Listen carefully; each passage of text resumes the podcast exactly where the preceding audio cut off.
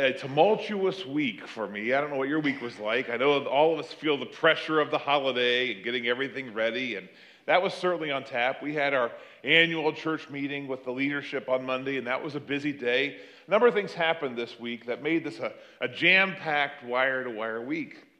On Thursday, something happened I didn't expect. We got a call Thursday that my grandmother, who's 96, had fallen and broken her hip, and she was going to surgery. And so Thursday night, I Virgil filled in, did a great job with the Thursday night service, and I spent it at the hospital with my grandmother. I've been with a lot of people when they go to these things, and, and I've told you before about my grandmother. She's kind of a tough old bird. I think she may even outlive me. I don't know. She's pretty tough that way. And um, uh, just, just has a, a tenaciousness about her. So she goes through her hip surgery, and and we were told, you know, probably she's going to really be foggy because she's old, right? She's got a lot of things. Ha- Sorry, Grandma, I know you're watching. I, I love you, but you're old. Anyway, um, uh, and so he thought it's going to take a couple days. But you know what? She gets out of surgery, and like 30 minutes after surgery, they're like, yeah, she's upstairs in her room. We go upstairs. She's eating chicken and potatoes and just sitting there like nothing is wrong. I'm like, man, this woman is tough.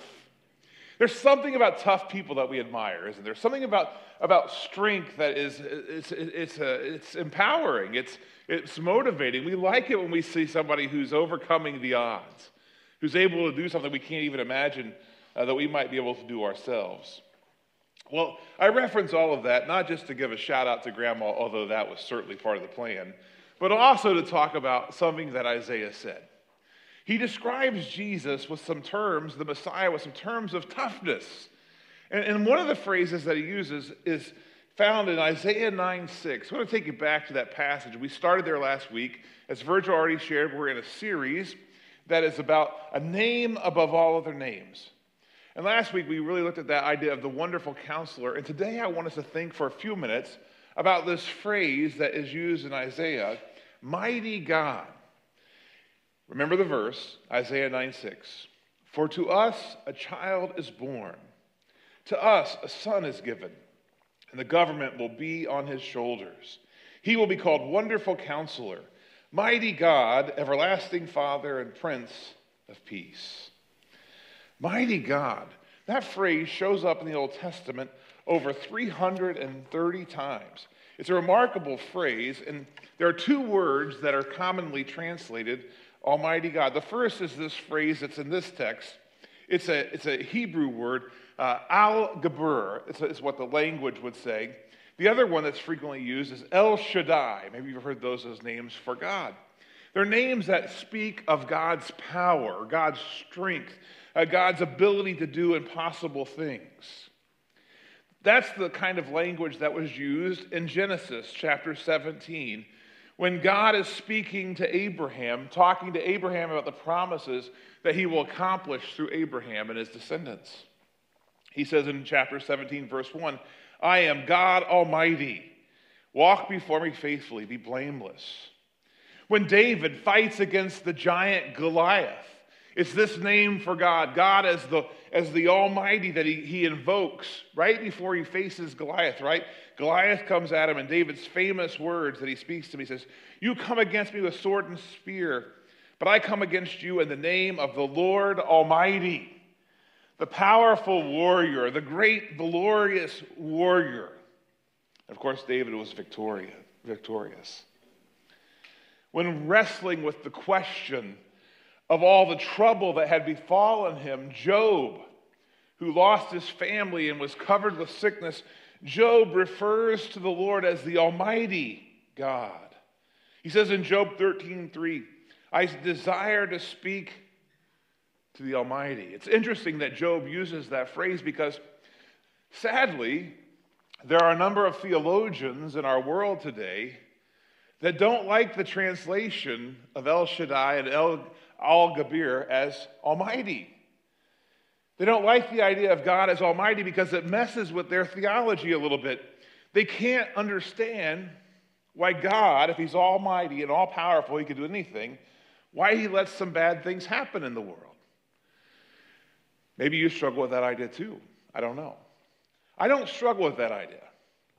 I recognize and I can, I, I, I can perfectly see God being all powerful but not interacting in every case. Let me say a couple things about that. First of all, we have no idea how many times God actually does interact. We only see the times that it appears that He hasn't. And there are countless times that God is at work and we don't even know it, that He's protecting us. But second, even in the worst of tragedies, almost all of them come back to one of two things either the decisions and the will of mankind made a horrible thing happen, like 9 11 or, or the horrors of genocide in World War II against the Jews. Those were decisions of mankind. Now, there are people who would say, well, God should have stopped that. And yet we don't like it if God tries to interfere with our lives and what we want to do. People don't want some outside force interfering, except when we don't like how things turn out. I digress. Some people struggle with this idea of God being all powerful. And there's a, a misconception that if God's all powerful, nothing bad should ever happen. The truth is, the world where nothing bad happened, that's actually the world God wanted to have. Did you know that? That was the world He wanted to have. When He created Eden, He wanted a place where bad things never happened. But God didn't invite sin into the world, mankind did. And since then, we've lived with the horrible consequences of sin. Now, the good news is God has made a way to overcome the sin. He is all powerful. In fact, that phrase for God of mighty warrior is so important because of all the things that would follow it. Not only is he mighty in the sense that he is the ocean former and the star setter, the mountain mover, the life giver, the sea parter, the giant slayer, the wall smasher, the chain breaker, the miracle worker, the promise keeper, the grave robber, the blind healer, the dead raiser, the way maker. He is the almighty, strong, courageous, powerful warrior. And that's another term we don't like to think about a warring God. That's, that's off putting to some people, the thought of God as a warrior. We like Jesus as the gentle Savior who calls the children to sit on his lap. We don't so much like the warrior who comes with a sword from his mouth like a double edged sword. But in the Old Testament, the prophecy of the Messiah was he is going to be mighty, a warrior. And we need that. Friends, we, whether we want to admit it or not, we live because of sin in a world that is embattled by war. War rages both in the physical world and in the spiritual world. And Jesus is our solution to both problems. He's the one who can win the fight, He's the one who overcomes. The Apostle Paul spoke about how important this was in Ephesians chapter 1. He describes our, our Savior as one who gives us the power to stand against all things. Listen to what he says in verse 16 of chapter 1 of Ephesians. Paul writes, I've not stopped giving thanks for you, remembering you in my prayers. I keep asking that God, the God of our Lord Jesus Christ, the glorious Father, may give you the spirit of wisdom and revelation so that you may know him better. I pray that the eyes of your heart may be enlightened in order that you may know the hope to which he has called you, the riches of his glorious inheritance to his holy people, and this and his incomparably great power for those who believe. That power is the same as the mighty strength he exerted when he raised Christ from the dead and seated him at the right hand in the heavenly realms, far above all rule and authority, power and dominion, and every name that is invoked, not only in the present age, but also in the one to come. And God placed all things under his feet and appointed him to be the head over everything for the church, which is his body, the fullness of him who fills everything in every way. Paul says Jesus is all powerful. There is none like him.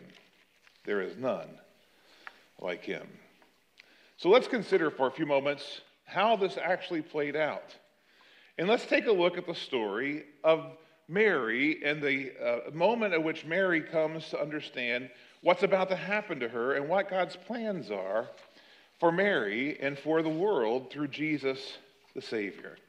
We pick up this, and, and we're reading this from Luke chapter 1. We read these words The angel said to Mary, Do not be afraid, Mary. You found favor with God. You will conceive and give birth to a son. You are to call him Jesus, and he will be great. He will be called Son of the Most High. The Lord God will give him the throne of his father David. He will reign forever and ever. The kingdom, his kingdom, will never end.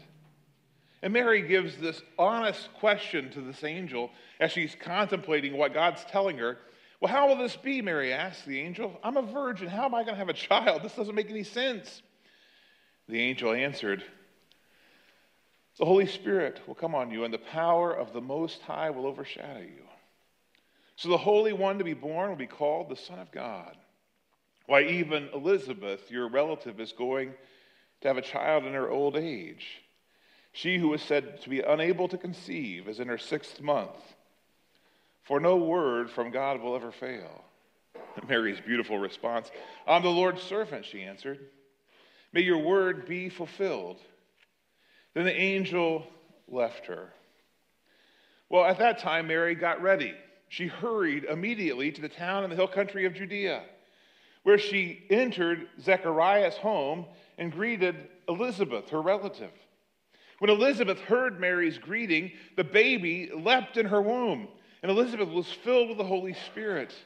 In a loud voice, Elizabeth exclaimed, Blessed are you among women, and blessed is the child you will bear. But why am I so favored that the mother of my Lord should come to me? As soon as the sound of your greeting reached my ears, the baby in my womb leapt for joy. Blessed is she who has believed that the Lord would fulfill his promises to her. Now, you may be wondering, Marty, what's this got to do with the term El Gabur, the Almighty? What's well, listen to what happens next.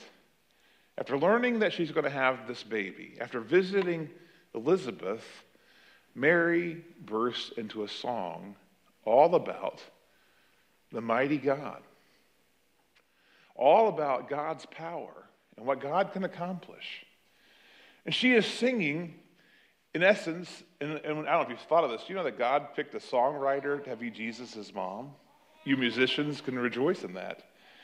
She liked to write songs and sing music. And she wrote a song spontaneously, on the spot. this is what she says about the Almighty God. Mary said, My soul glorifies the Lord. My spirit rejoices in God, my Savior, for he has been mindful of the humble state of a servant. From now on, all generations will call me blessed. For here comes the mighty one has done great things for me. Holy is his name.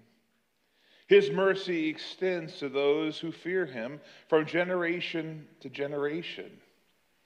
He has performed mighty deeds with his arm. He has scattered those who are proud in their inmost thoughts. He has brought down rulers from their thrones, but he has lifted up the humble. Is this starting to sound like a mighty warrior who brings down rulers who are proud and raises up the humble? He has filled the hungry with good things, but he has sent the rich away empty. He has helped his servant Israel, remembering to be merciful. Abraham and his descendants forever, just as he promised our ancestors. This was her song. Now, we're used to songs that have rhyming choruses and verses, but this was the song that she sang Mighty is the Lord. He can do impossible things for old Elizabeth and for the Virgin Mary. He's able to do things that we can't do. Indeed, this marks Jesus' life in many ways. Well, across his life, we could look at all of the different times Jesus demonstrated his might and power. He went face to face with the devil after his baptism and prevailed. He was mighty to win and to save. We talked last week about how when he landed on the seashore against the madman of Gadara, uh, Gadara, how he battled evil and he overcame. He won once again. We could go through the Gospels and we could see how he went head to head with the Sadducees and was the one who prevailed, head to head with the Pharisees and prevailed, head to head with the teachers of the law and prevailed, head to head with the leaders of the people, and he prevailed. Victory after victory after victory. But like those theologians who have their doubt, there's this tough moment. We know about it, where Jesus goes on trial. And in that moment, we wonder what keeps the mighty one from calling down angels to save himself? What is it that's happening? Well, this term about the mighty warrior actually shows up at the end of Jesus' life. Mary heralds it at the beginning of his life. Jesus demonstrates it but doesn't claim the title during his life. And then here, on trial before his death, the phrase resurfaces again. The same phrase that's used by Isaiah and by Mary will be used by Jesus himself. Listen to it. Matthew chapter 26. Everything else has happened. The Last Supper, the betrayal of Judas. Uh, he's predicted to Peter that he'll be denied. All those events have taken place. Jesus has been arrested, and now he stands before the Sanhedrin in Matthew chapter 26, beginning in verse 57. Matthew 26, 57, we read these words. Those who had arrested Jesus took him to Caiaphas, the high priest, where the teachers of the law and the elders had assembled. Peter followed him at a distance, right up to the courtyard of the high priest, and he entered and sat down with the guards to see the outcome. The chief priest and the whole Sanhedrin were looking for false evidence against Jesus so that they could put him to death. But they did not find any, though many false witnesses came forward. Finally, two came forward, and they declared, This fellow said, I am able to destroy the temple of God and rebuild it in three days. Then the high priest stood up and he said to Jesus, Are you not going to answer? What is this testimony that these men are bringing against you? But Jesus remained silent. The high priest said to him, I charge you under oath by the living God. Tell us if you are the Messiah, the Son of God. You have said so, Jesus replied. And here comes. But I say to all of you, from now on, you will see the Son of Man sitting at the right hand of the Mighty One and coming on the clouds of heaven. You want to know if I'm the Messiah? I am the one who sits in the throne with the mighty of God, the El Gabor, the El Shaddai, the one who has all the power, who can do all things, and filled with hatred and rage, determined to show they were greater than Jesus was, they jump on him Listen what it says. The high priest tore his clothes. He's spoken blasphemy. Why do you need any more witnesses? Look now, you have heard the blasphemy. What do you think? He's worthy of death, they shouted. And then they spit in his face. They struck him with their fist. Others slapped him. And they shouted at him, Prophesy to us, Messiah. Who hit you? They were so angry. They wanted the world to know they were more powerful than Jesus, and they beat him up. And the theologian who asked the question, Where's God when bad things happen? Well, Jesus is God who was there in that moment and let horrible things happen to him. And he had the strength not to destroy those that were doing it on the spot. Not to lash out in anger and fight back and punch back and kick back and yell back and curse back and call down an, an army to destroy them, all of which he could have done and would have been justified to do so. But he's the mightiest of warriors. And he had the strength to endure what he should not have had to have endured, even the cross. And he did it because he's the only one who could. The only one who was mighty enough to save the entire world. What were the punches of a few priests and Pharisees compared to saving all of humanity? The mighty one, Almighty God's who He is. He owned it. He showed it. And on the third day, when he rose from the dead, he proved it. There was none like him. The Christmas story is marvelous, but it's incomplete without the end of the story. Christmas is just the beginning, Easter is the gospel. God sent his son. You heard it this morning. So that whoever believes in him should not perish, but have everlasting life. So I have to ask you this morning in your fight with sin, who's going to help you win? Who helps you overcome addiction? Who helps you overcome your struggles? Who's mighty enough to save you from the challenges that you've put yourself in or you found yourself in? Only one. Christ alone, our hope of glory and our help in times trouble. It might be here that you're here today in this season and that you've never yet accepted Jesus Christ as your Lord and as your Savior. If that's your circumstance, we want you to make that most important decision. We want you to make that decision to say, God, there are things I can't overcome on my own, and I'm asking for your help. There are battles I can't win by myself. Help me win the battle, mighty God.